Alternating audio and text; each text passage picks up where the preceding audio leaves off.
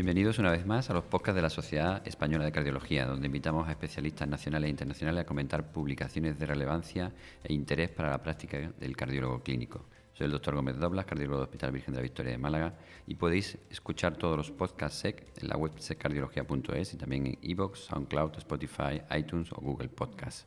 Hoy tengo el placer de contar con el doctor Pablo Jorge Pérez, el presidente electo de la Asociación de Cardiopatía Isquémica y Cuidados Cardíacos Agudos de la SEC, y sobre todo nos habla de un proyecto muy interesante en el que van a publicar en la revista Española de Cardiología, que se denomina RCP Escuela.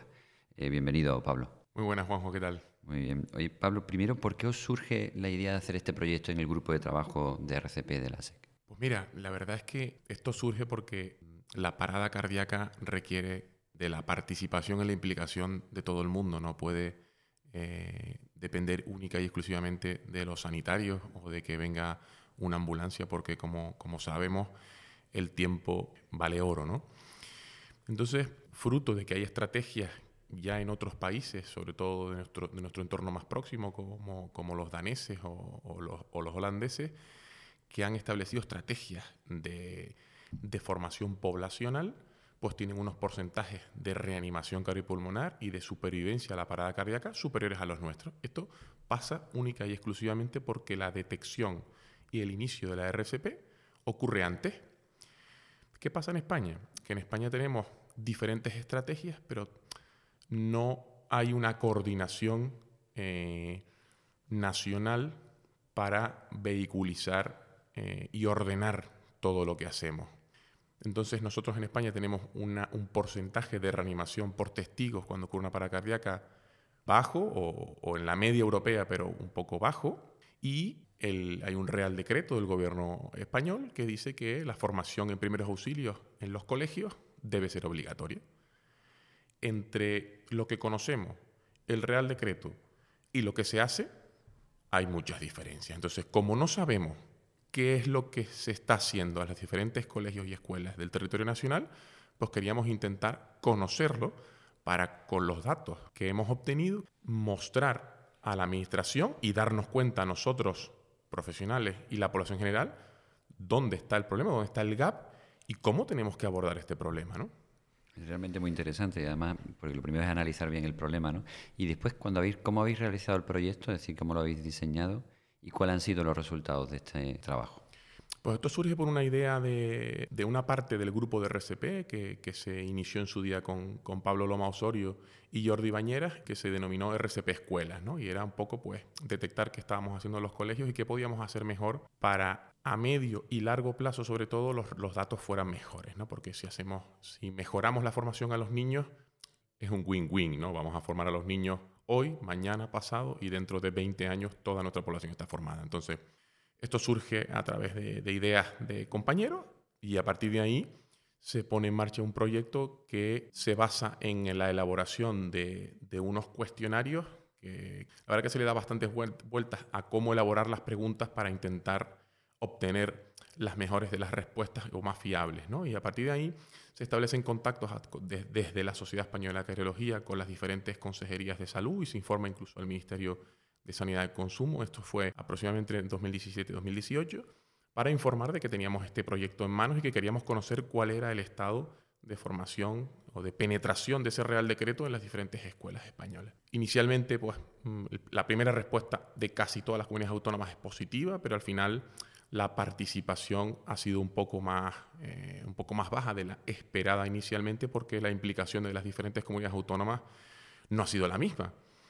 Bueno, aquí podemos entrar en un debate de, cuál es la implicación o cuál podía haber sido la implicación de unas u otras comunidades autónomas. Lo cierto es que de los miles y miles de alumnos, eh, de los, escolares que tenemos en España, pues al final hemos tenido un poquito menos de 6.000 eh, respuestas, de 6.000 encuestas válidas para su análisis. ¿no? Evidentemente son, es un número amplio para, para poder obtener algunas conclusiones, pero si comparamos con la cantidad de alumnos de escolares que hay en España, pues es baja. ¿no? Con lo cual, el primer punto a analizar es eh, dónde ha estado la dificultad para llegar, para acceder y cuál ha sido el grado de implicación de unas y otras comunidades autónomas. ¿no? Entonces, una vez eh, lanzamos los, los, las encuestas a través de las consejerías de salud que contactaron con los diferentes colegios y directores de los centros educativos, pues tuvimos respuestas de los escolares entre 12 y 18 años, con una media aproximadamente de participación en edad sobre los 14 años, y de eh, un poco menos de 350 respuestas de directores de centros. ¿no? A los escolares les preguntábamos inicialmente pues, cuál era el conocimiento de RCP, si sabrían identificar a una persona que estaba en parada cardíaca, si habían recibido formación previa, eh, si sabían lo que era un, un desfibrilador y dónde estaba ubicado el más cercano. Y a los directores pues les preguntamos si había un programa eh, creado ya de, formación, eh, si esto era un programa sostenido a largo tiempo, si habían tenido algún tipo de parada cardíaca previa, etcétera, etcétera. ¿no? Esto se distribuyó, se recogieron los resultados, los hemos analizado y, ahora pues acaba de ser eh, publicado como carta científica en la revista Española de Cardiología, donde podremos profundizar un poco más en los datos, ¿no? pero al final las principales conclusiones a las que llegamos nosotros para ir, para no demorarme mucho más, es que aproximadamente un 40% de, los, de las respuestas de los escolares, solo un 40%, saben reconocer bien una persona que está en parada cardíaca, es decir, que está inconsciente y no respira, porque hay un porcentaje superior que todavía, todavía cree que la detección del pulso es necesaria para confirmar una parada cardíaca, con lo cual esto ya empieza a ser un, análisis interesante porque al final esto, pues, en un entorno escolar o en cualquier entorno en la calle, pues esto retrasa mucho el diagnóstico, ¿no? Entonces, bueno, esto es un primer punto que es interesante. Otro punto es que la formación es escasamente baja en las escuelas de España, que era una de las cosas, las principales cosas que queríamos ver. Y alrededor del 35-40% habían hecho algún tipo de formación de RCP. No analizamos cuál y cómo, algún tipo de taller, que podía ser pues, un compañero, un conocido, el padre de un, de un escolar, y era menos del 40% habían hecho algo, ¿no? Algo de RCP. Y después un hallazgo muy sorprendente es que no todo el mundo conoce cuál es el número de emergencias. Lo que parece una obviedad, dice, bueno, tengo que llamar a emergencias 112.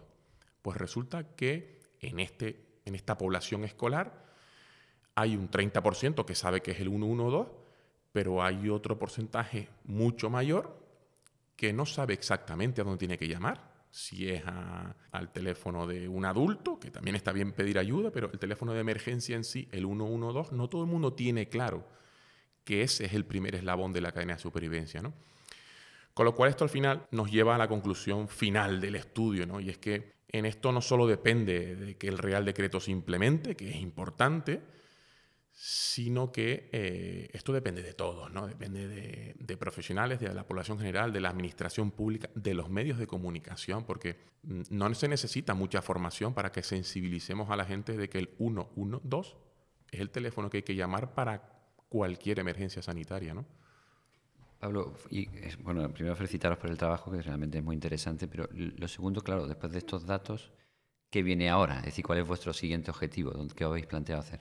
Pues mira, la verdad que agradezco que me preguntes esto porque efectivamente no nos podemos quedar parados, ¿no? Llevamos mucho tiempo y no somos los únicos. Evidentemente aquí eh, hay otras sociedades científicas y otros colectivos, eh, Cruz Roja o colectivos eh, no específicamente científicos, que nos hemos preocupado por esto, ¿no? Y, y todos visualizamos el problema, pero da la sensación que no llegamos, no llegamos a la administración y necesitamos que la administración participe y analice realmente cuál es el grado de penetración de, la formación en las escuelas y se aplique, ¿no? Porque es que yo creo que al final hay que llegar ahí, porque es donde a medio y largo plazo vamos a obtener una población española formada, ¿no?